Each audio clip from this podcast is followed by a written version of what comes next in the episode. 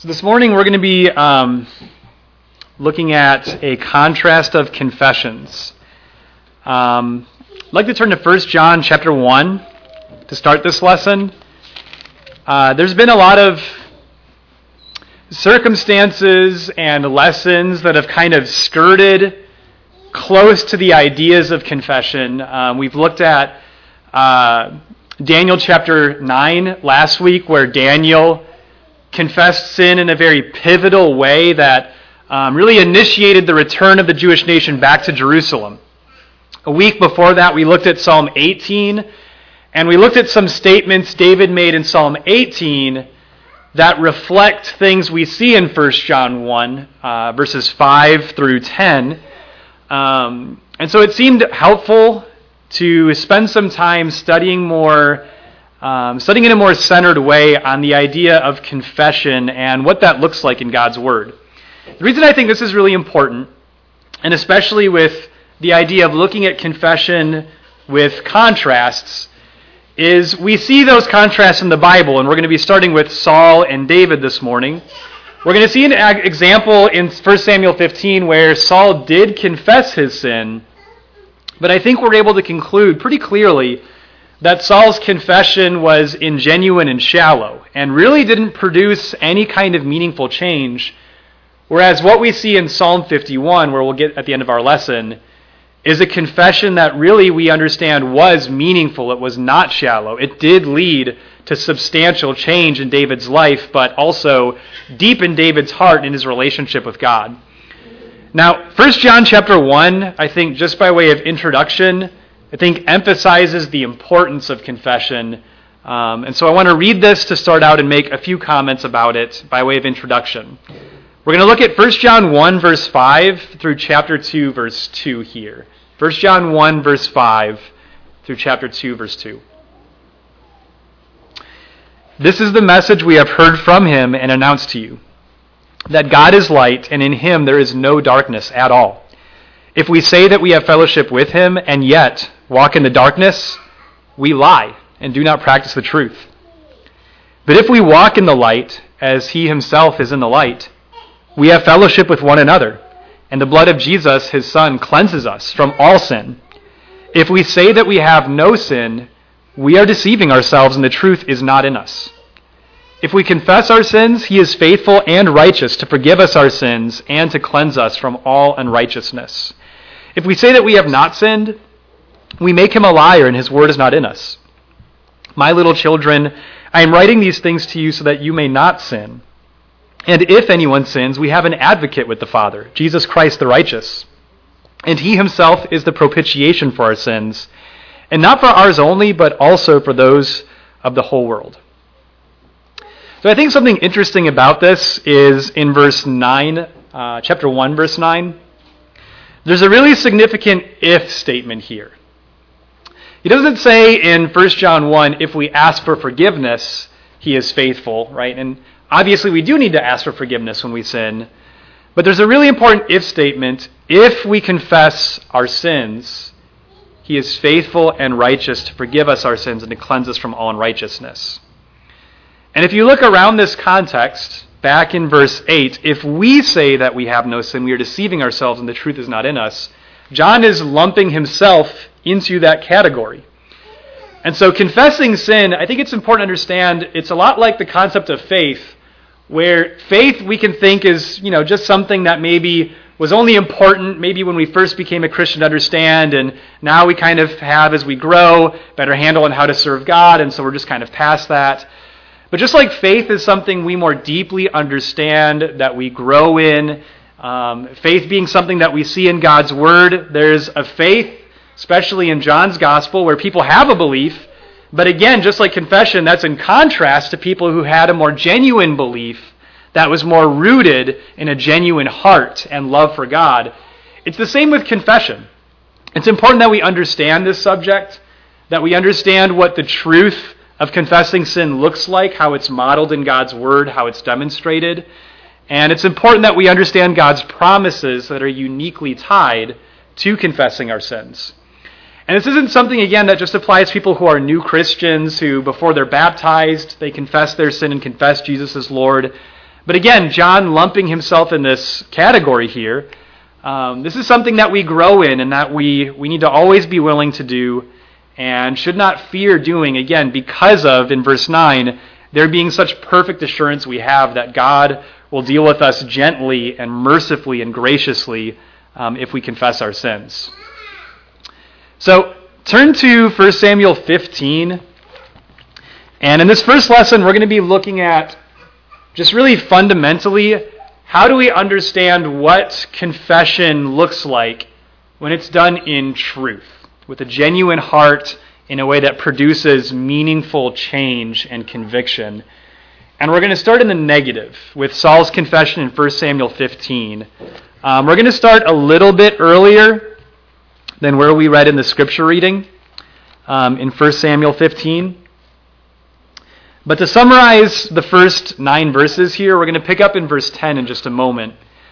But God had charged Saul, the first appointed king of Israel, to annihilate, to utterly destroy the Amalekites.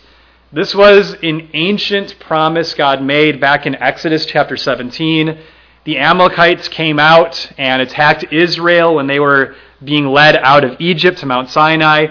And God swore an oath that he would destroy the Amalekites for what they did to Israel at that time.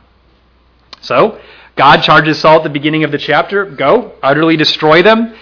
And if you look at the end of verse, verse 9, well, in the beginning of the verse, but, Paul but Saul and the people spared Agag and the best of the sheep, the oxen, the fatlings, the lambs, and all that was good, and were not willing to destroy them utterly. But everything despised and worthless, that they utterly destroyed. So, what we'll see in verse 11, God is going to put it very bluntly Saul disobeyed God. And we're going to see from verse 10 through 21, Saul is going to refuse to accept responsibility for what he had done, even when directly confronted with it. And what we're going to see in verse 24 through verse 31 is when Saul does confess, we are able to see very clearly that he's really only confessing his sin just to appease the situation, not really because he's accepting responsibility and not that he's actually convicted by what he's done, but just to quickly kind of move on and let's put it behind us, and we'll see that as we go forward. So 10 through 21, we're going to see how Saul first tries very hard, seemingly to sound righteous without actually having done what God said, and it just it doesn't it doesn't work. So 10 through 21. Then the word of the Lord came to Samuel, saying, I regret that I have made Saul king, for he has turned back from following me and has not carried out my commands. And Samuel was distressed and cried out to the Lord all night. By the way, just maybe if you write in your Bible or make a note, that's the right response. We are not going to see Saul, when confronted with his sin, Saul being the guilty party, we are not going to see in Saul any response of distress or grief or conviction. Verse 12 Samuel rose early in the morning to, to, morning to meet Saul. And it was told Samuel, saying, Saul came to Carmel, and behold, notice this, he set up a monument for himself, then turned and proceeded on down to Gilgal. Samuel came to Saul and Saul said to him, Blessed are you of the Lord. I have carried out the command of the Lord. But Samuel said, What then is this, the, this bleating of the sheep in my ears and the lowing of the oxen which I hear? Saul said, They have brought them up, brought them from the Amalekites. For the people spared the best of the sheep and oxen to sacrifice to the Lord your God. But the rest we have utterly destroyed. Then Samuel said to Saul, Wait, and let me tell you what the Lord said to me last night. And he said to him, Speak. Samuel said, Is it not true, though you were little in your own eyes and you were made the head of the tribes of Israel? And the Lord anointed you king over Israel, and the Lord sent you on a mission and said, Go and utterly destroy the sinners, the Amalekites, and fight against them until they are exterminated. Why then did you not obey the voice of the Lord, but rushed upon the spoil and did what was evil in the sight of the Lord? Then Saul said to Samuel, I did obey the voice of the Lord, and went on the mission on which the Lord sent me, and have brought back Agag the king of Amalek, and have utterly destroyed the Amalekites. But the people took some of the spoil, sheep and oxen, the choicest of the things devoted to destruction, to sacrifice them to the Lord your God at Gilgal. So again, Saul tries to sound righteous. But can you see and even kind of hear how awkward it is? I mean, even verse 13, after God has just told Samuel, before the interaction, Saul has turned back from following me. God regrets that he even made Saul the king, and he has not carried out his commands. Can you see how awkward it is as Samuel approaches Saul? I imagine Saul has this big smile on his face and sees Samuel coming to him. Blessed are you of the Lord. I've carried out the command of the Lord. And by the way, that, that's strange inherently because why would you need to even affirm that if you've actually done it? And so again, it's just, it's awkward, it's strange, and then the rest of the things that he says in verse uh, 15, where he's trying to justify it by saying, no, no, no, no, this is to sacrifice to the Lord your God. And then in verse 21, putting it on the people, and then seemingly justifying it, which this just really does not seem to be the honest truth. Saying that they took all of the best stuff because really they want to sacrifice all of it to the Lord to honor him. And that is highly suspect. I just want to make the point here that when somebody knows what is right, when they know what is right, so I'm talking about me and us, right? When I know what is right, and I know I'm not doing it, and I know that there's sin in my life, but I'm not dealing with it, when we try to cover that up, we try to sound righteous, we try to use righteous language, but we're not actually righteous, we're not actually doing what's right. We're not actually dealing with our sin. It just, it doesn't work. Some of the most bizarre conversations I've ever had in my life have been with brethren that I know are in sin or have something in their life they have not repented of. And they want to look righteous, but they also, at the same time, they do not want to deal with the sin that is in their life or pride that is in their life but at the same time, they want to make sure that they look righteous, right? Those have been some of the most bizarre conversations and just strange that I've ever had. So the reality is, it's not that we need to be trying to sound righteous. We need to have good hearts and be genuine. And what's more important than using godly language is just being godly. And that's not what Saul was here. And think about this as well. Do you think Saul was fooled, or Samuel, rather, was fooled at all, even by Saul's initial pronouncement of his faithfulness, even if God didn't reveal to him that he had disobeyed the Lord? Again, I just I can't emphasize enough how strange verse 13 is. A righteous person doesn't need to talk that way and affirm themselves with such exuberance, right? So I think even if God hadn't revealed that Saul disobeyed him, Samuel at the very least would raise an eyebrow like, why are you talking like this? Why do you feel a need to say this? This is strange.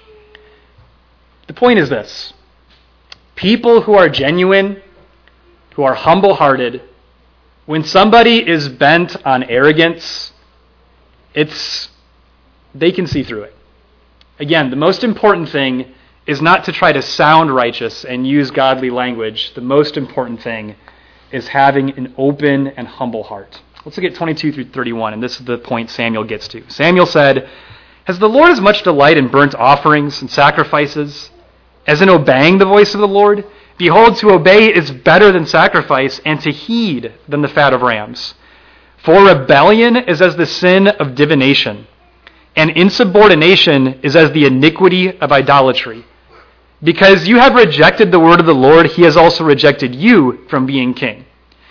So, verse 23 there, how convicted do you think Saul should be? How humbled should he be by that accusation? Verse 24. Then Saul said to Samuel, I have sinned. I have indeed transgressed the command of the Lord in your words because I feared the people and listened to their voice. So, stop there. That sounds great, doesn't it? He said, I think, exactly what he needs to say. Now, verse 25. Now, therefore, please pardon my sin and return with me, that I may worship the Lord. But Samuel said to Saul, I will not return with you. For you have rejected the word of the Lord, and the Lord has rejected you from being king over Israel. As Samuel turned to go, Saul seized the edge of his robe, and it tore. So Samuel said to him, The Lord has torn the kingdom of Israel from you today, and has given it to your neighbor who is better than you. Also, the glory of Israel will not lie or change his mind, for he is not a man that he should change his mind. Then he said, I have sinned, but please honor me now before the elders of my people and before Israel, and go back with me, that I may worship the Lord your God. So, Saul, so Samuel went back from following Saul, and Saul worshiped the Lord. So, again, true confession is not reverent sounding words. Saul says what sounds like the right things. But you know what's interesting in verse 32? Who reconciled the error Saul had made? Saul didn't say, I've sinned, let's go take care of the problem, let's finish what I failed to do. No, it's Samuel who says, Bring me King Agag. And he hacks him to pieces. In chapter 16, Samuel's not fooled by these empty words. He continues grieving for Saul, and God tells him, Get up and let's go get the king that I've appointed to replace him. There's no sense of gravity, no sense of remorse, no appropriate heaviness of conviction or heaviness of heart, just words, saying what seems right to say in the moment just to appease the situation. This may sound strange, and this is where, um, so true confession is not, not vis not, about release from judgment. True confession is not about release from judgment. This may sound strange. This is going to make more sense when we make the contrast with David in Psalm 51. This is kind of the difference between seeing sin as an offense against God Himself that grieves Him and is destructive and destroys the relationship that wreaks havoc on my heart and my soul, that has a ripple effect of consequences, compared to maybe it's just like paying off a parking ticket. You know, I violate the speed limit, I get caught, I get pulled over, go to the courthouse, pay them some money, whatever. I go on with my life, right? So with Saul, it's really the goal is if I say the right words and if I confess my sin, well, then I'm released from judgment and from punishment. What we're going to see with David is release from judgment was not itself the great end goal of confession. Um, think about this relationally again. I think those of us who are married have probably experienced this many, many times. But if you've wronged your spouse or said something to them that offended them and genuinely hurt them, have you noticed how sometimes if you try to move on too quickly, or it's like, we're over it, let's move on, you've seen how that increases the tension of the relationship because you're not giving credit enough that just a moment of reconciliation or saying the right thing that doesn't cut it with a relationship. Again, this isn't like paying off a parking ticket and just dealing with the fine and moving on with your life. There's more that's been done that needs to be recognized. Saul does not recognize this. True confession is not about saving image or reputation. And this is critical. Look at verse 30. You see this both in verse 25 and 30, but I think especially in verse 30. Saul says, I have sinned. Please honor me now before the elders of my people and before Israel. Go back with me.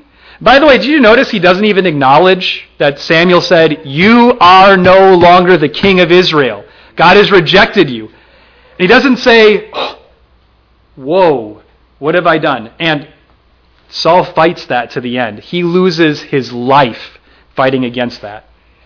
Saul is not interested in reconciling his relationship with God He's not interested in really understanding the truth about what he's actually done and taking true responsibility for it. His confession is as empty as saving his image and reputation. When we confess our sins, but really all we're trying to do is save face, protect our image, or, oh no, people are finding out that I've done something, I better hurry up and confess this and save my reputation, it's not genuine.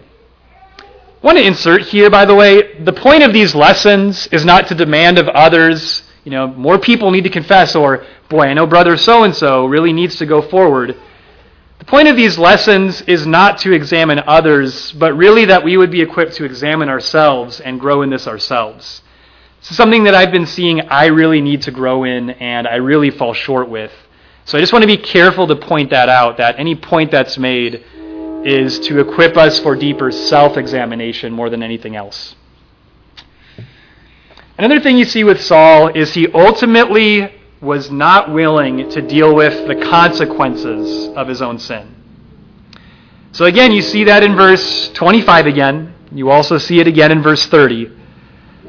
That, that Saul had promised, or Samuel had promised to Saul, he was rejected from being king over Israel. And Saul was not willing to deal with that.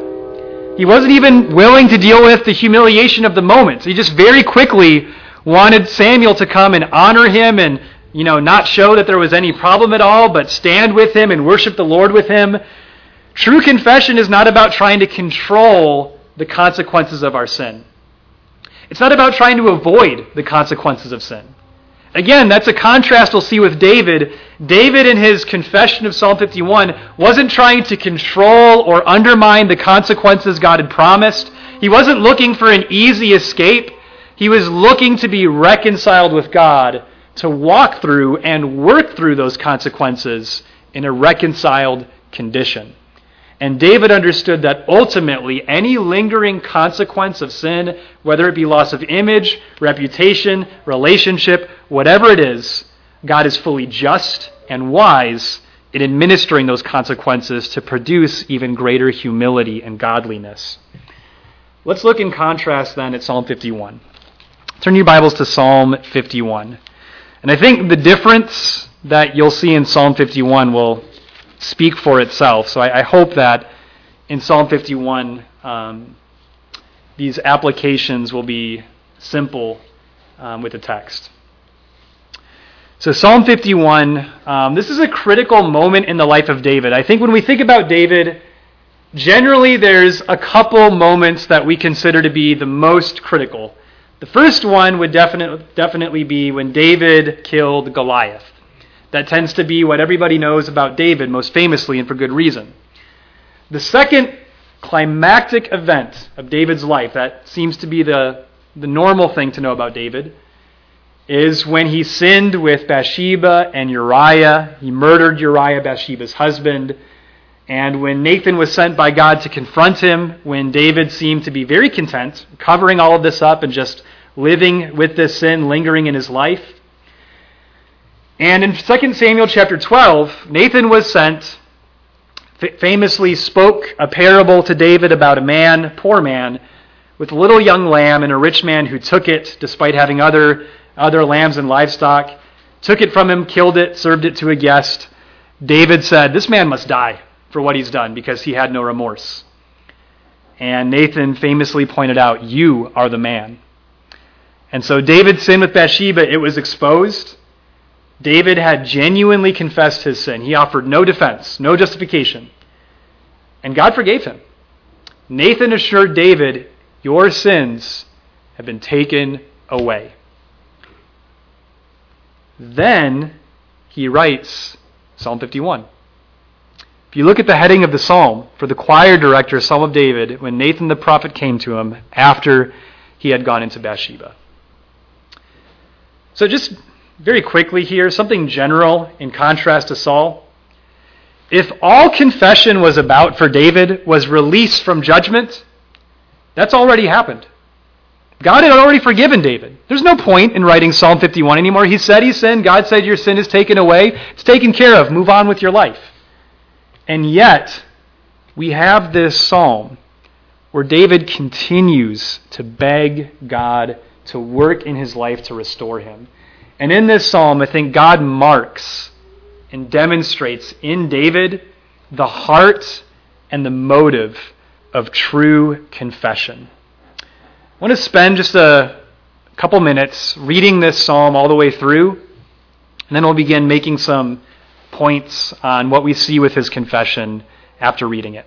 So, Psalm 51, verse 1, we'll spend a couple minutes reading the psalm. Be gracious to me, O God, according to your loving kindness. According to the greatness of your compassion, blot out my transgressions. Wash me thoroughly from my iniquity, and cleanse me from my sin. For I know my transgressions, and my sin is ever before me. Against you, you only, I have sinned and done what is evil in your sight, so that you are justified when you speak, and blameless when you judge.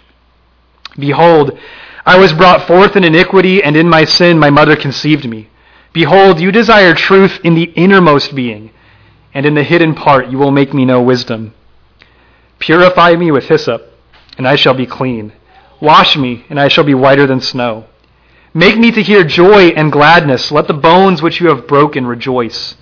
Hide your face from my sins, and blot out all my iniquities. Create in me a clean heart, O God, and renew a steadfast spirit within me. Do not cast me away from your presence. Do not take your Holy Spirit from me. Restore to me the joy of your salvation, and sustain me with a willing spirit. Then I will teach transgressors your ways, and sinners will be converted to you. Deliver me from, from, from blood guiltiness, O God, the God of my salvation. Then my tongue will joyfully sing of your righteousness. O Lord, open my lips, that my mouth may declare your praise. For you do not delight in sacrifice, otherwise I would give it. You are not pleased with burnt offering. The sacrifices of God are a broken spirit a broken and contrite heart you will not despise. By your favor, do good to Zion. Build the walls of Jerusalem. Then you will delight in righteous sacrifices, and burnt offerings and whole burnt offerings. Then young bulls will be offered on your altar.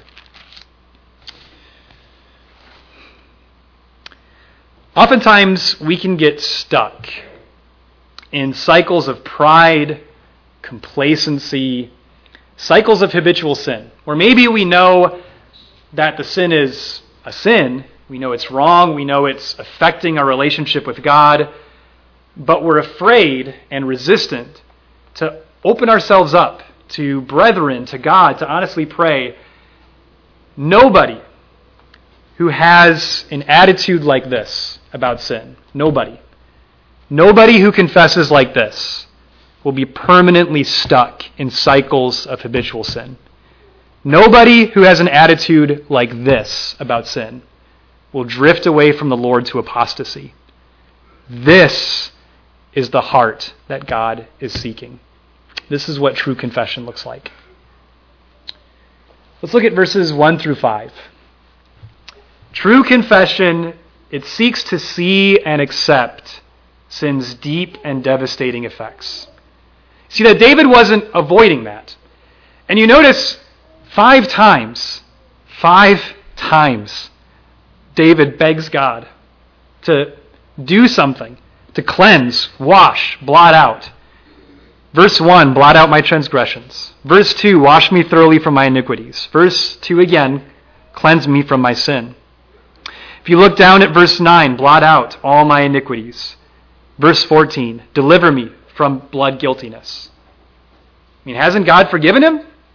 Why, why keep asking? And I think you see in the psalm, it's not that David is not lacking faith in what God can do. You actually see great faith in the assurance he has. I want you to think about this.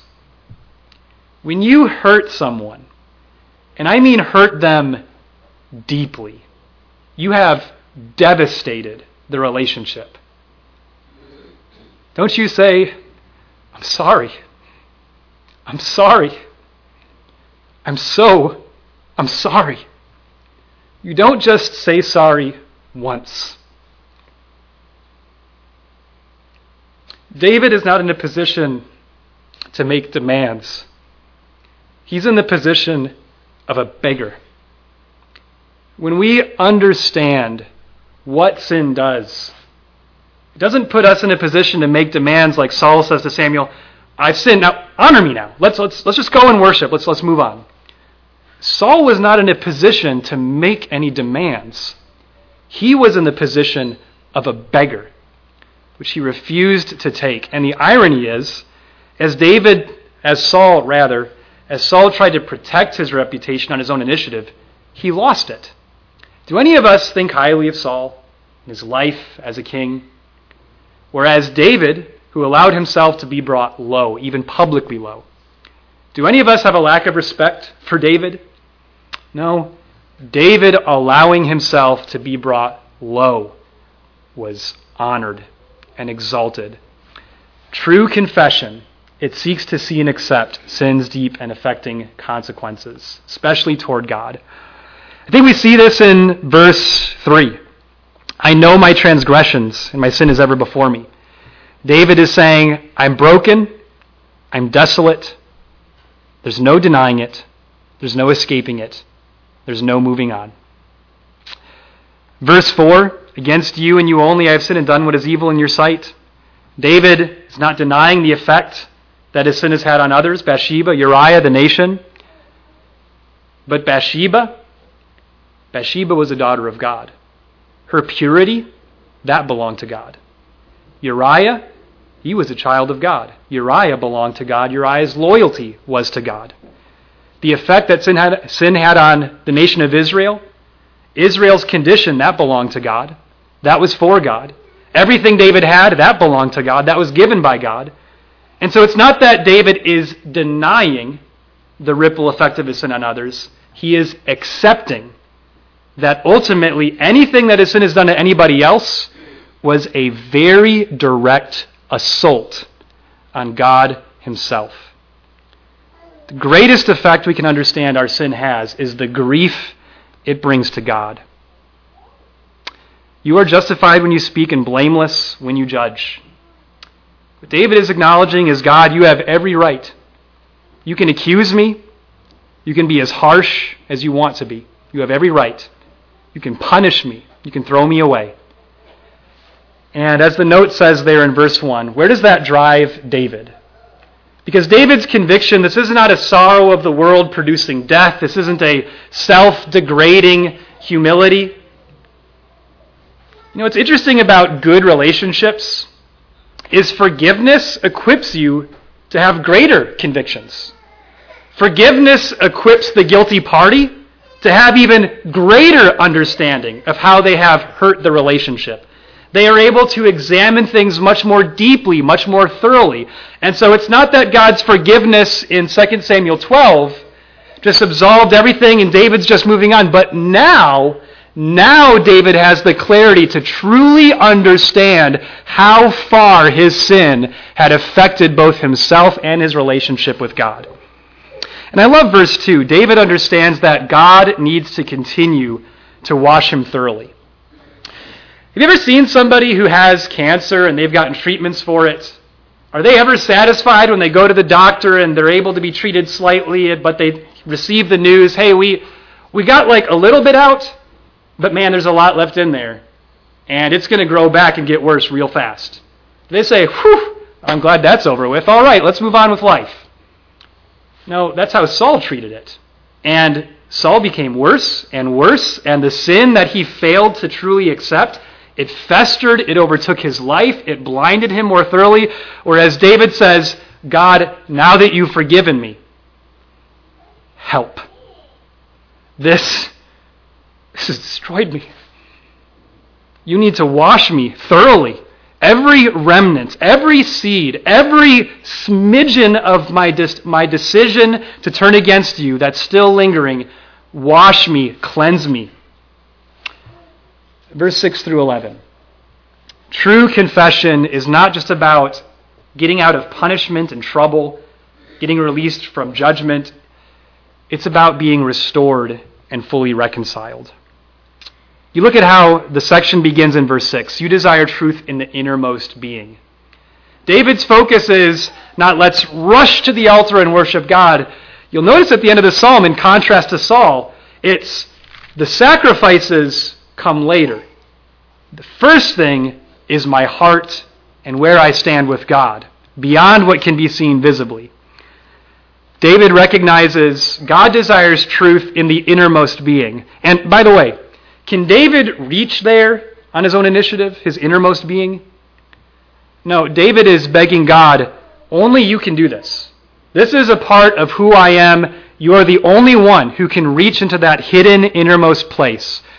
But there's a confidence in that hidden part. You will make me know wisdom. You see, there's, there's a balance. He understands the devastation of sin as God sees it, but he also has confidence, renewed zeal. God is a God of mercy and power. So, verse 7, he calls on God to purify him. He will be clean. If God washes him, he'll be whiter than snow. Isn't that amazing? David sees he is damaged and broken and dirty.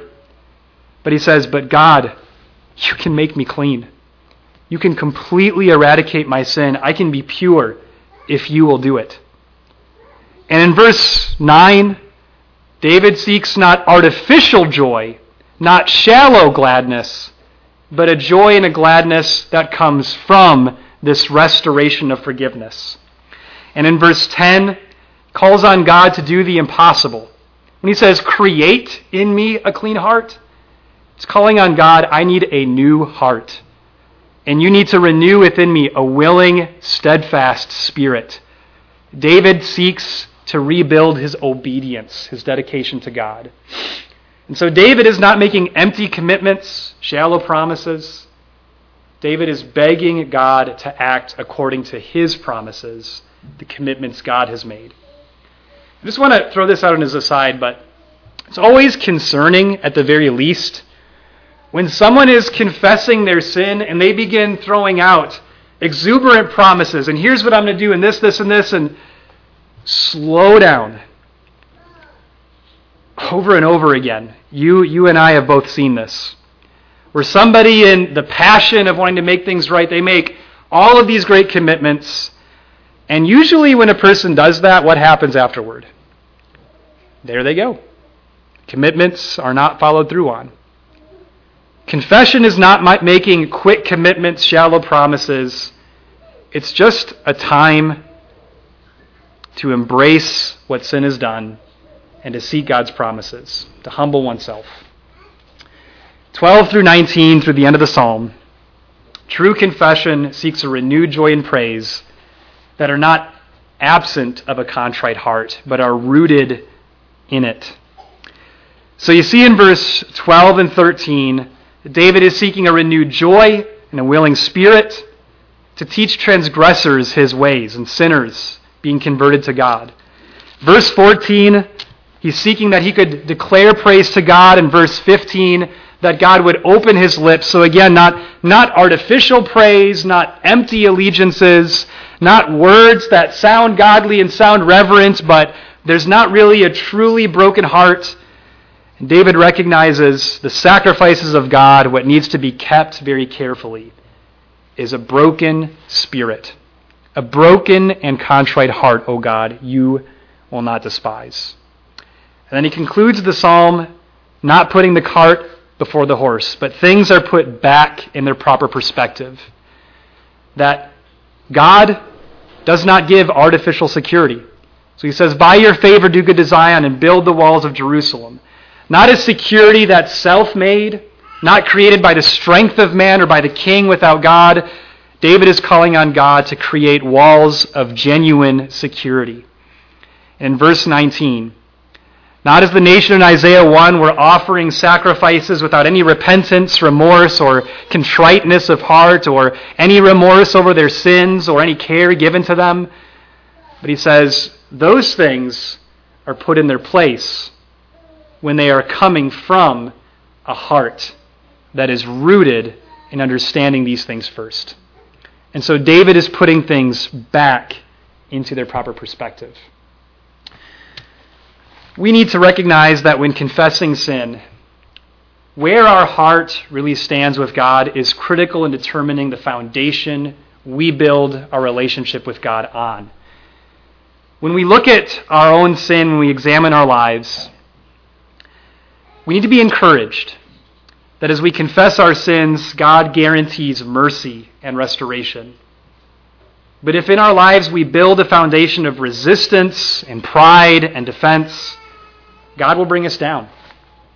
So if, here, if you are here this morning and there is sin in your life, I encourage you to urgently make that right. But I think oftentimes what we need, although public confession is very helpful, I think oftentimes the most important confessions we make are made personally, both in our prayers and to one another as well. And so we need to develop a culture of confession. And I think that's what David is getting to in verse 18 and 19 that God building a culture that accepts the transparency of our condition, the need for grace, the culture of God's kingdom can be properly built on that foundation. May God help us to build that culture here and to be that kind of people. If there's anything we can do for you this morning in your relationship with God, please bring it forward we stand and sing invitation song.